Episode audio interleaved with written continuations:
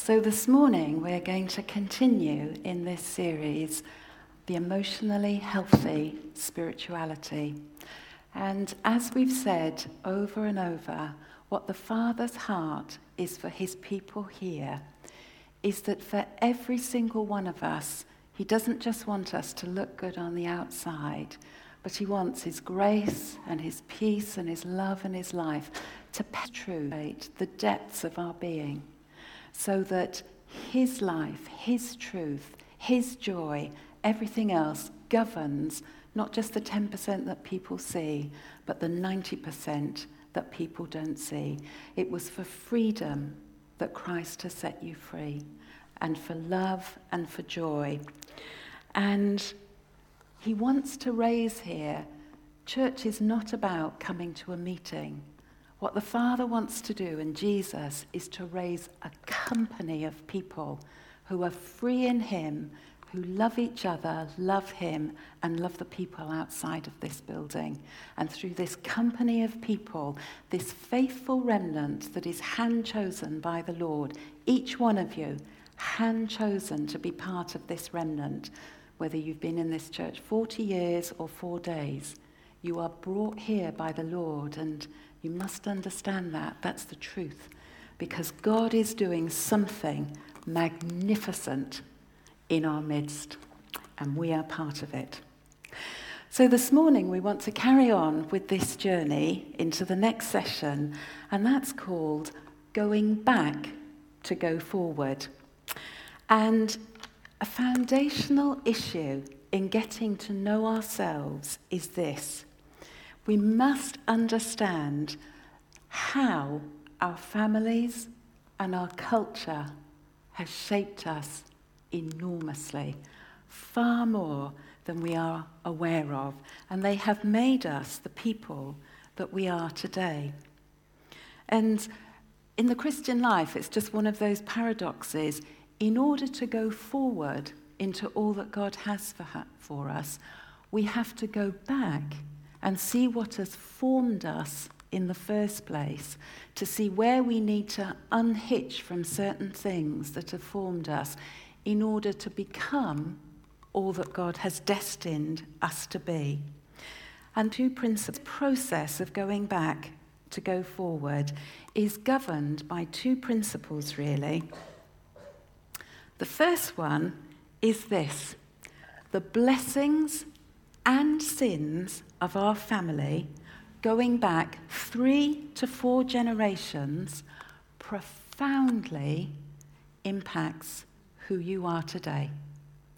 And when God speaks in terms of family in the Bible, it's always going back three or four generations. And in that word family, it includes uncles, aunts, brothers and sisters, parents, grandparents, great-grandparents. There is a continuum that has gone before each one of us that has brought us to this point today. And that family group that we belong to has been... Am I am I booming? Okay. I feel like I'm booming. Um, oh. Just hear this. Um, that family that we belong to has been the most powerful influence in your whole life. Nothing that has come into your life has influenced you more greatly than your family and your cultural background. And it's very true to say, um, and often easier to see in others than you'll see, and, but what happens in the generations of your family and my family repeats itself through all the generations. Um, and it affects all the generations that follow. So if you look at Exodus thirty-four, I think it's six and seven.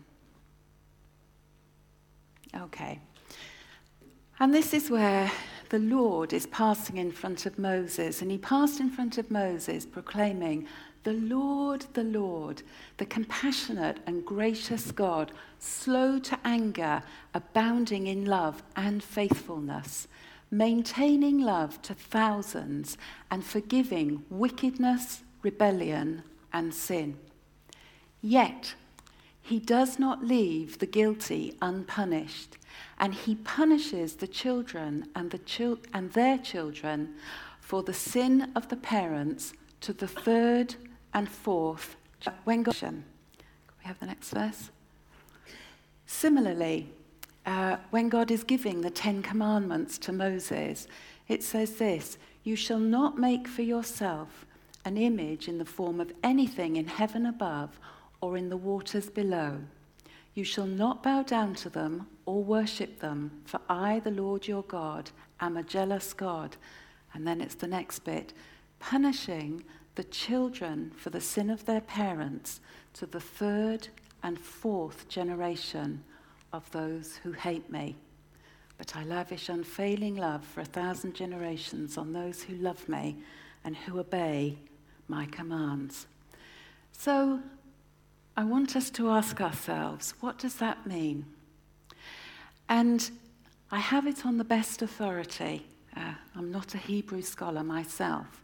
But where the word uses the word punishes the sins of the fathers to the third and fourth generation, the Hebrew does not mean really the word punish in the sense that we understand it.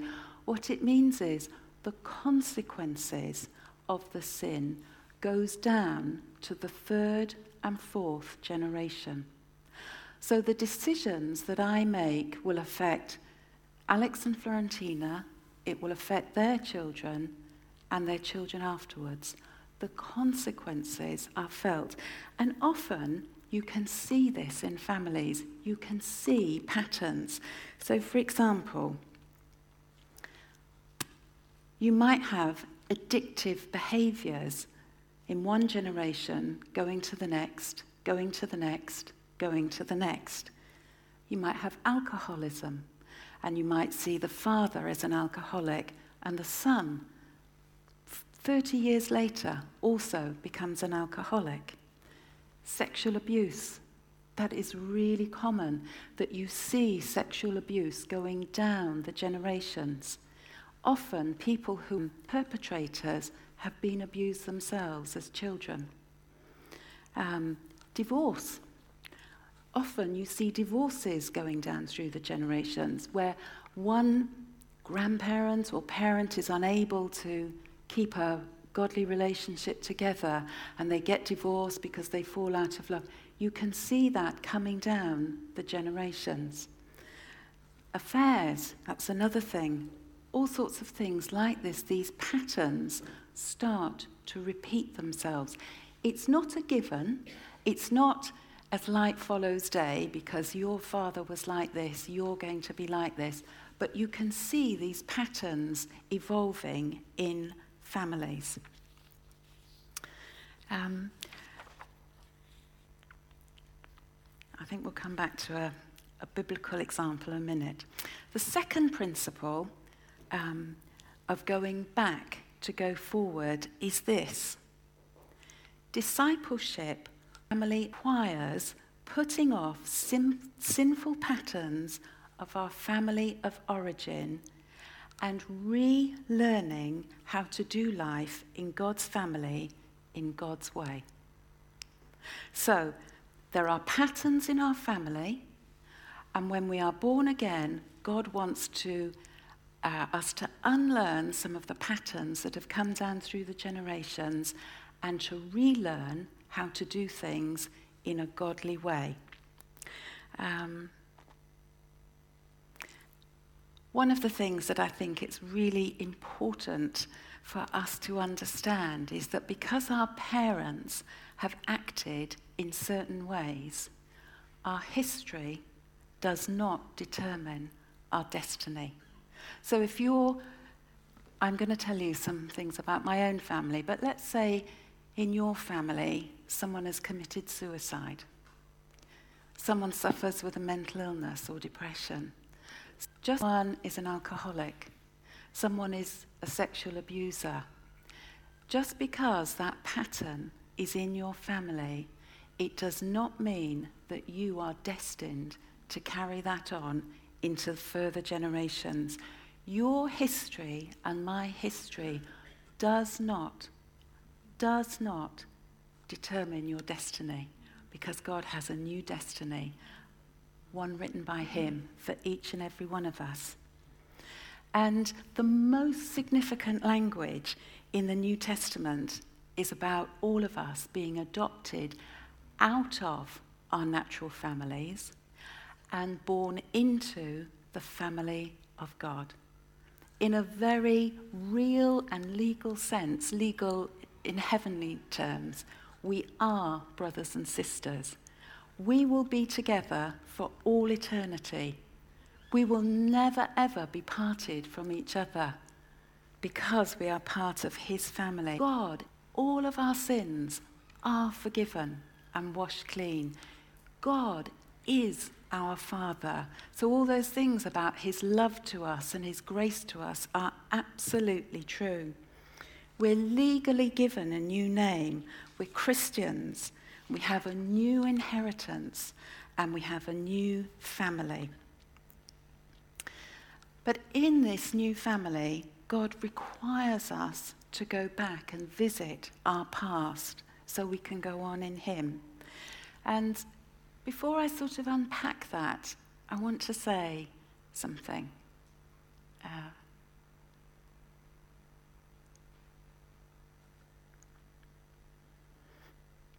I have really struggled with this this week, so I'm sorry.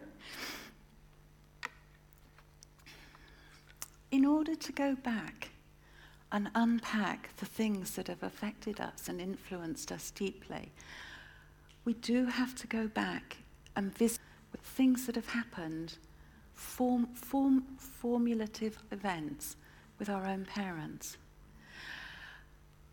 And sometimes you can feel, you know, I couldn't possibly, uh, I couldn't possibly go back and do that because they're my parents and I want to honor them and I love them and all those good things. And I just want to say this, that Jesus wants every one of us to honor our parents and to honor the culture that we were brought up in, because he placed us in this culture and with those parents for his purposes. You did not choose who your parents were, he did.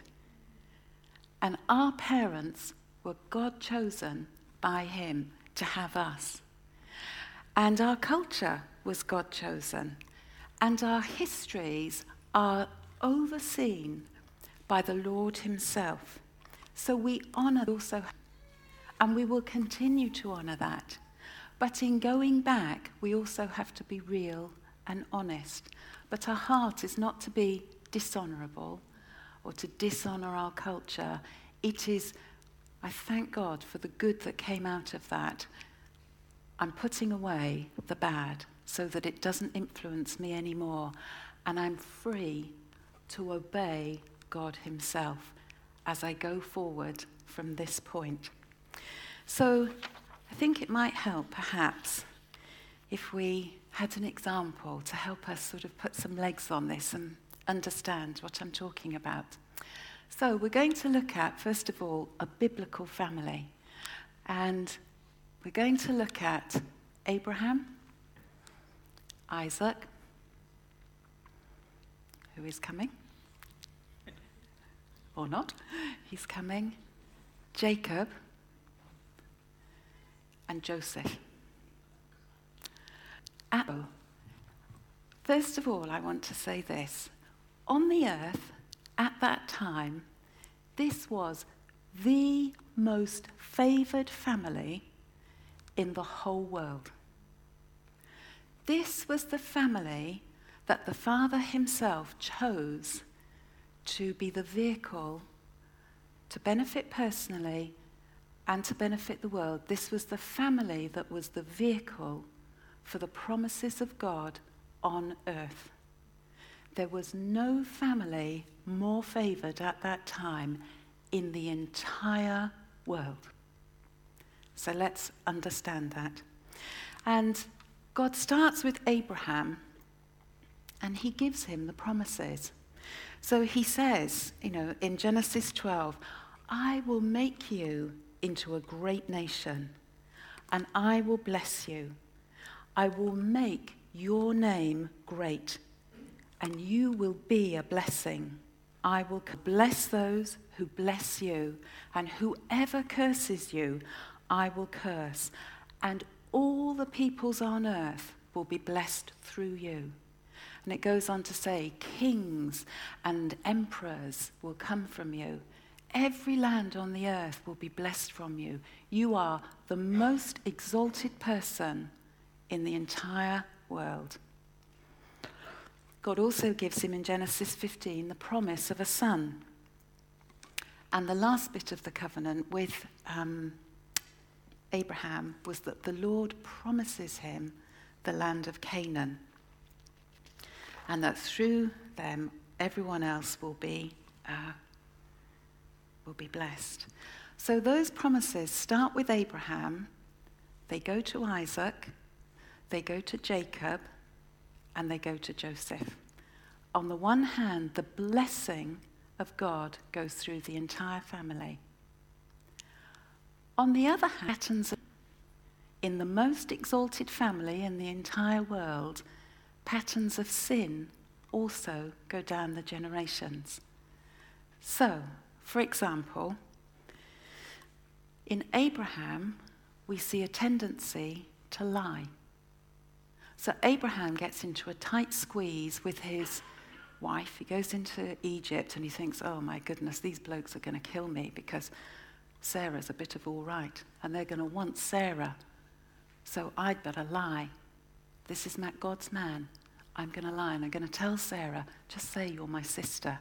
And then she gets into a right pickle because she gets taken into the harem, and at any minute she could be taken sexually. And then what's going to happen to this, you know, divine couple through whom all the promises were going to be? They get themselves into a right mess. Later on in the story, Isaac, and that happens not once, but two or three times, gets later on in the story in Genesis twenty-six, Isaac gets himself into the same pickle. And what does he do? Rebecca, you are beautiful beyond words. When we go into this land, the men are going to want you. Please will you lie and say that you're my sister? It drops down another generation to Jacob. He lies about everything. He li- lying is a way of life for him. He's a schemer and a deceiver. And then you jot down to the next generation, which I've actually got as Joseph. But in the next generation down, you've got the ten, eleven boys to begin with. You've got Reuben and Simeon and Levi and I can't remember all their names. Now, all of them are liars. And you see it coming down and down. So those boys, because of their jealousy of Joseph, they plot together, you know the story, they kill him, they stick him in a well. No, they don't kill him. They say they've killed him, stick him in a well, sell him as a slave to the Egyptians. Okay. That is a big family secret. Can you imagine going home? You know, let's say Gerald and I killed one of our children. And then we went home to, all of our parents are dead now, but, you know, if we'd gone home to one of the grandparents and said, you know, I'm really sorry, but so-and-so's been killed. You know, there was a tragic car accident. But the whole time we're living a lie. And we know he's two for under in our backyard. That is a really big family secret based on lying. And it started at the top, and it's grown and developed through the generations. Oh, sorry. Second thing that goes through all the generations of the most exalted family in the earth, we won't bother going back, but every single generation favoured one child above another, and it caused terrible problems. So in the beginning, Abraham favours Isaac. and then he has to be sent away.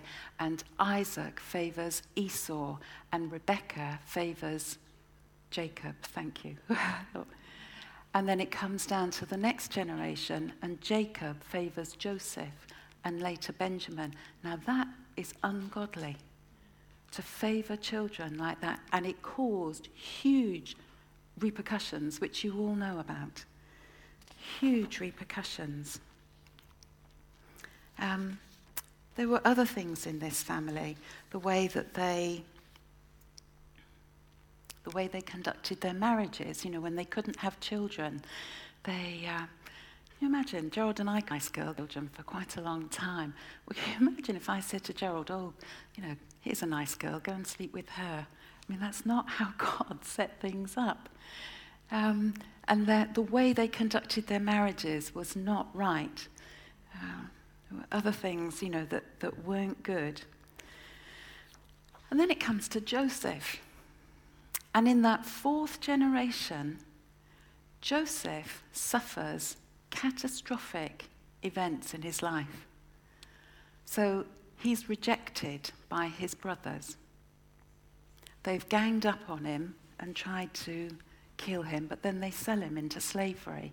So in one day, he loses his parents, he loses his home, he loses his security, he loses his culture, he lo- use, loses the food that he's used to, he loses everything, and he's carted off to Egypt. You know the story. He's sold as a slave. He's then treated unfairly and accused of rape. Then he's put in jail. In jail, he has a chance to come to the fore, but then he's forgotten again for another two years. Um, and then finally, overnight, he is elevated from deepest darkness to brightest light in the land. And then at some point later, his brothers come back. You know the story. And at that point, Joseph could have been bitter, revengeful, nasty. He could have had every single one of his brothers killed. He could have ended it all there and then. But Joseph broke free from his past, and he didn't act in the way, in the self-interested way that all of his ancestors had acted. And so it says that he, Joseph, his brothers, and he dealt with the grief. It says that they wept. Joseph wept so loudly that the Egyptians heard him and wondered what on earth is going on, that this leader is weeping. But he wept before his brothers. He didn't say, hey guys, it doesn't matter. He wept with them because it did matter. He got the pain out.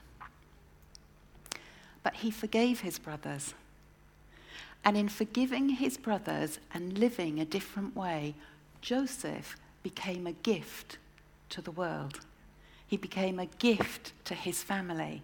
He became the savior of his family because he broke free of the patterns of his family line. And in the same way, this is what God wants to do among us. He wants all of us to go back and look at our pasts, because every single family on earth has brought blessing to you. Is that and emotional baggage. And in some cases, that emotional baggage is great. Every single family, whatever your circumstances, when you think what Joseph went through, the hand of God has been on those four generations all the time, working out his purposes. But when Joseph is manacled and walking walking into Egypt, do you think he feels like the purposes of God are being served? When he's in jail, scrabbling for food, dirty, no toilets, no, no clean, you know, washing stuff, a crust of bread to eat, do you think he feels like the purposes of God are being worked out? When he's experiencing all those things, The purposes of God are being worked out. And this is true for Joseph. And I don't know why Joseph had to go through all of that, but the purposes of God, the invisible hand of the Father, was in that family from Abraham to Joseph and beyond. We could, we could go on, couldn't we? And what I want to say to us this morning is that you were handpicked to go into the family that you went into. But it might not always have been a very life-giving experience. But the invisible hand of God is on us all. And what he wants to do among us, his people here, is to penetrate that that iceberg where we've we've built defensive mechanisms, we've built, you know, you will never hurt me again. No one will ever hurt me again. All sorts of things that we do because we don't know any better. And it's like your parents, Nana, just stand up. Your parents hand you a script of life. And you take that script, none of us stop to think, is this the right script? Thank you. Is this how I should do life? And very often, when we, when we are doing life, if you look back carefully, we're often doing things, we've become Christians, but we're doing things the same as our parents did them. There often isn't a lot of difference in what we do. But this is the invitation of Father God to us. Next week, we're going to just start. Well, what's my past like? What have I taken on board from my past? A son I run with as normal. And I'm taking it into my future because there are some things for all of us that God wants to unhook us from the past and realign us so that we do life God's way. Not just our way and coming to church. Do you see the difference? The Father wants to do a deep work in this company of people. He wants to really set us free so that our history does not determine our destiny, but our destiny becomes fully fledged, fully orbed, fully grown, and we as a people become all that God has destined us to be. Amen.